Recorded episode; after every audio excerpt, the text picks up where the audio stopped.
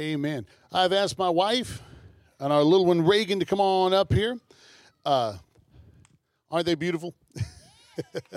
from the from the Butler home to each and every one of your home here in Veridian, and even if you live outside of Veridian, uh, Merry Christmas, and we love all of you.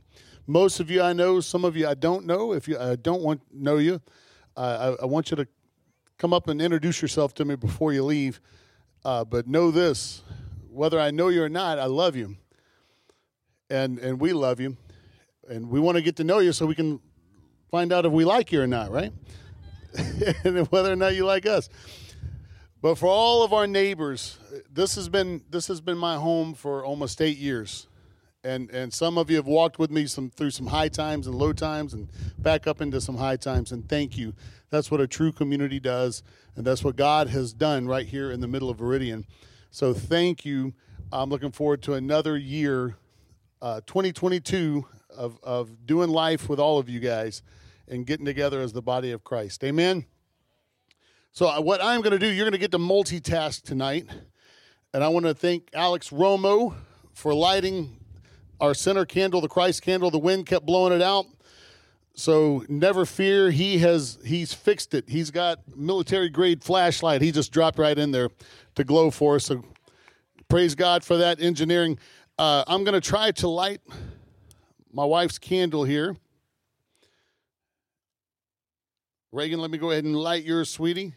Now, what they're going to do, they're also going to take the lighter with them and try to help start lighting y'all's candles a little bit, okay?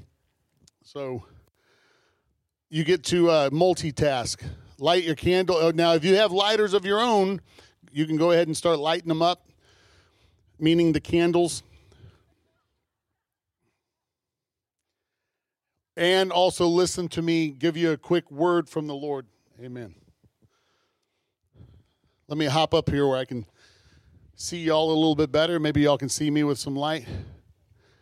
Give it up for Ryan Rodriguez who's been leading us in praise and worship. You know it's a special holiday time when Ryan is wearing his special Christmas jammies to a church service. I love it. I love it. Amen.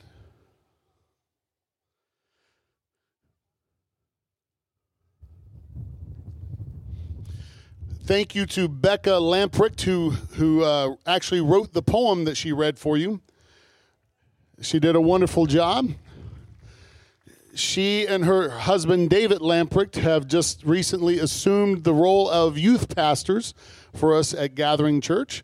And uh, since y'all were kind enough to come out here on Christmas Eve, I'm going to give you a little insight. Shh, don't tell nobody.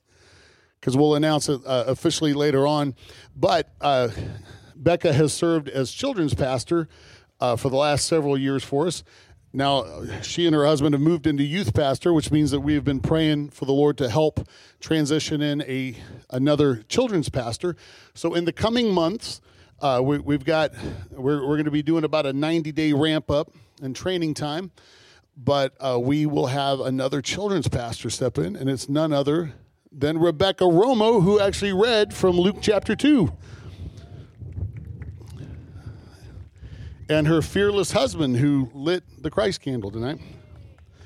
And here's here is here's another Christmas shh, don't tell nobody. But here's a Christmas another Christmas bonus. It's always good to have Christmas good news, right? Uh, now the Romos are a wonderful family that live here in the neighborhood, and they've they've been uh, fellowshipping with us at Gathering Church for several months now, and just an incredible call of God on their life. And they've got two wonderful teenage kids who are here with them this evening, but they are also in tow with a new life. They are expecting their third child. And we want to congratulate them on that. Rebecca told me it's an Abraham and Sarah moment for them. But so they are adding to our church. They're helping us grow our church. And uh, so we want to congratulate them. That's always exciting when news of babies in my family we got in my family we're expecting to not me and erica don't don't go off running around we got we got our brady bunch thing going on merging families and we got grandkids, all that good stuff. But I have a niece who's expecting at any time. So keep her in prayer. Catherine, if you're watching, I love you. Hurry up, have that baby. Amen. Isaiah chapter 9, starting with verse 6, says this For unto us a child is born, unto us a son is given, and the government shall be upon his shoulder, and his name shall be called Wonderful. Counselor, the mighty God, the everlasting Father, the Prince of Peace. Of the increase of his government and peace there shall be no end upon the throne of David and upon his kingdom to order it and to establish it with judgment and with his justice from henceforth even forever. And it's the zeal of the Lord of hosts will perform this. The zeal of the Lord of hosts. That means that God himself, out of his excitement, he's doing something. What I want to focus on are the is the first part of this uh, this passage. Isaiah prophesied this 900 years before the birth of Christ he prophesied about the birth of Christ 900 years. And in the process, he, now I read from the King James, but to put it in modern vernacular, what he's saying is, For you a child is born, for you a son is given. All of a sudden, it takes the splendor and glory and grandioseness of Christ being the Word of God in flesh, and it makes it very personal. No longer is the glory of God in some far off candle, as it were, but now He's very personal and up close. I don't know how many of you guys have been able to keep your candle lit with this wind. We are gonna we were giving it another try this year. We'll come up with, with a different plan next year. But that's the whole point of it to realize that the light of the world is no longer in some great cosmic abode. But for us, God Himself robed Himself in flesh. Thousands of times in history, a baby would become a king, but one time in history, a king becomes a baby. Amen.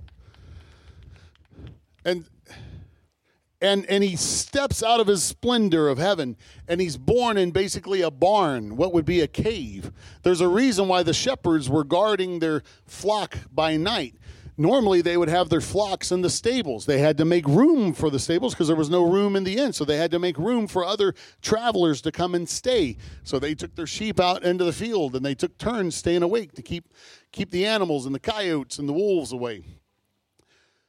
So he's born almost in a in a barn.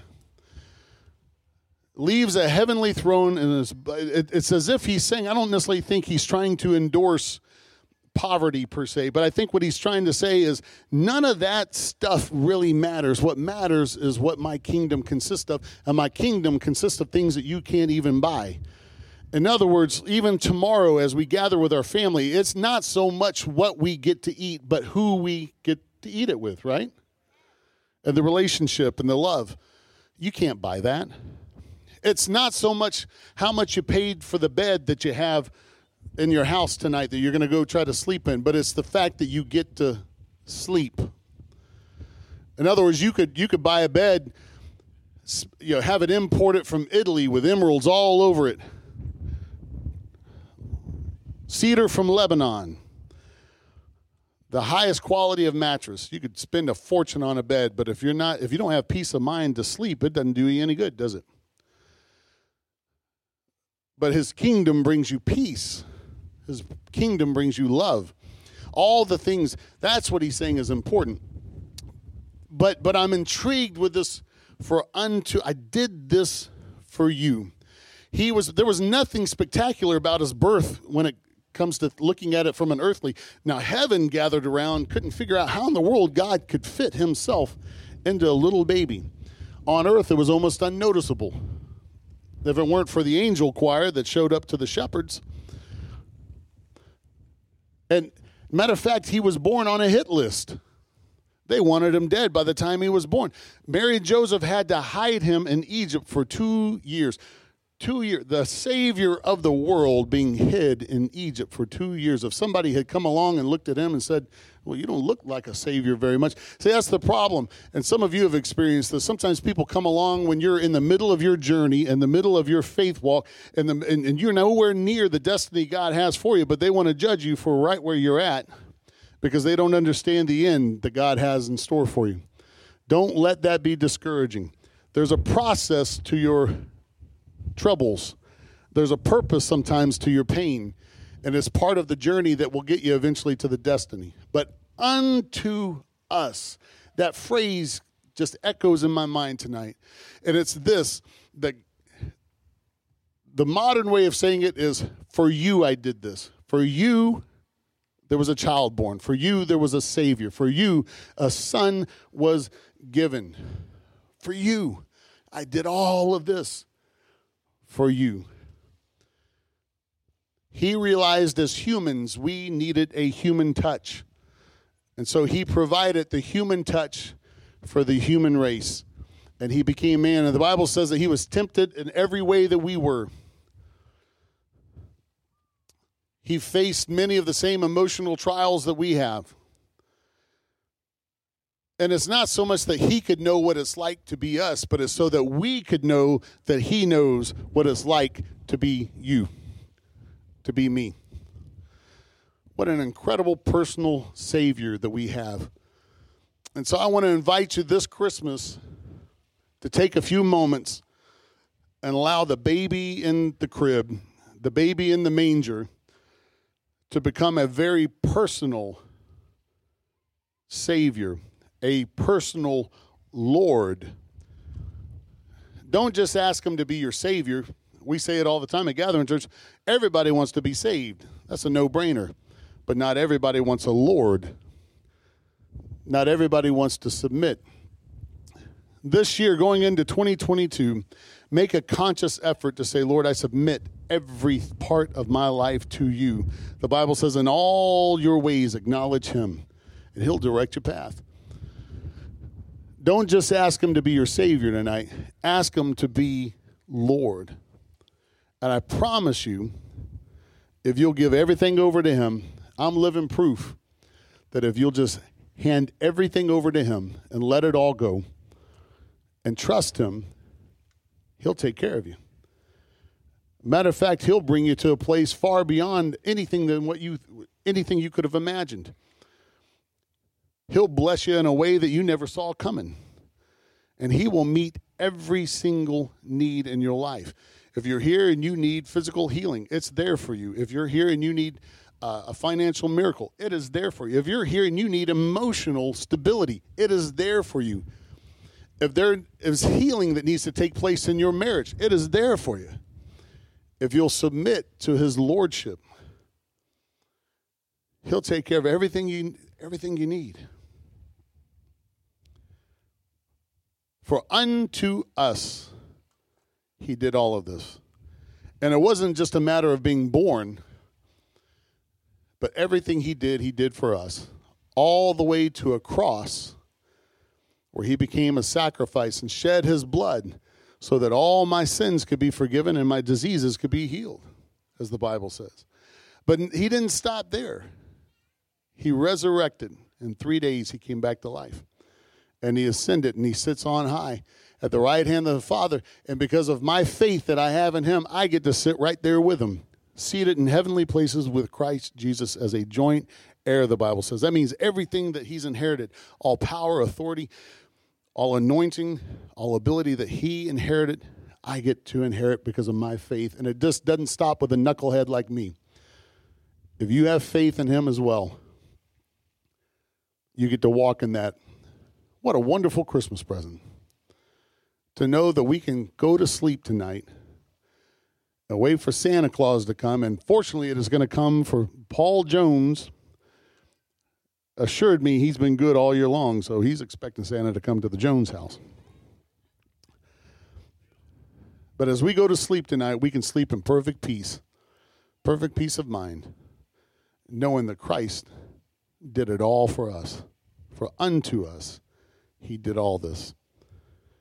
Father, we love you and we thank you And even though some of our our trappings may not get to work uh, with candles and flames and fighting the wind, uh, ultimately none of that really matters. It's pretty, but what matters is you. So, Lord, we lift you up and we thank you that you would do this for us, that you would take it upon yourself to become human so that you could, when I couldn't get to you, you got to me. When I couldn't find you, you found me. And we praise you for it. If there's anyone here and you've never asked Jesus Christ to be Lord of your life, not just your Savior, but Lord of your life, I invite you to do it. It's one of the most easiest things you can do. If you'll believe in your heart and even speak it out Jesus, I believe you died for my sins and that you, you rose again in three days. I believe it. Be my boss now. Lead me. I don't know a whole lot about you, but I'll walk with you and I'll find someone who can teach me. I receive you tonight. Pray a prayer similar to that, however you need to do it. But I guarantee it'll be the greatest Christmas present you've ever received in your life. And there's a whole slew of people on this lawn that can testify to that. How the saving blood of Jesus and the anointing and grace of God changed them around. I shouldn't even be standing before you tonight, but because of the goodness and the grace of God, here I am. Amen. Be blessed in the name of Jesus. We're going to sing one more time as a family. I encourage you, don't take off too quick. Greet some folks after this is all over with. And let them know how happy you are to see them and wish them a Merry Christmas. Isn't this beautiful? One more time, let's praise Jesus as Ryan leads us into worship.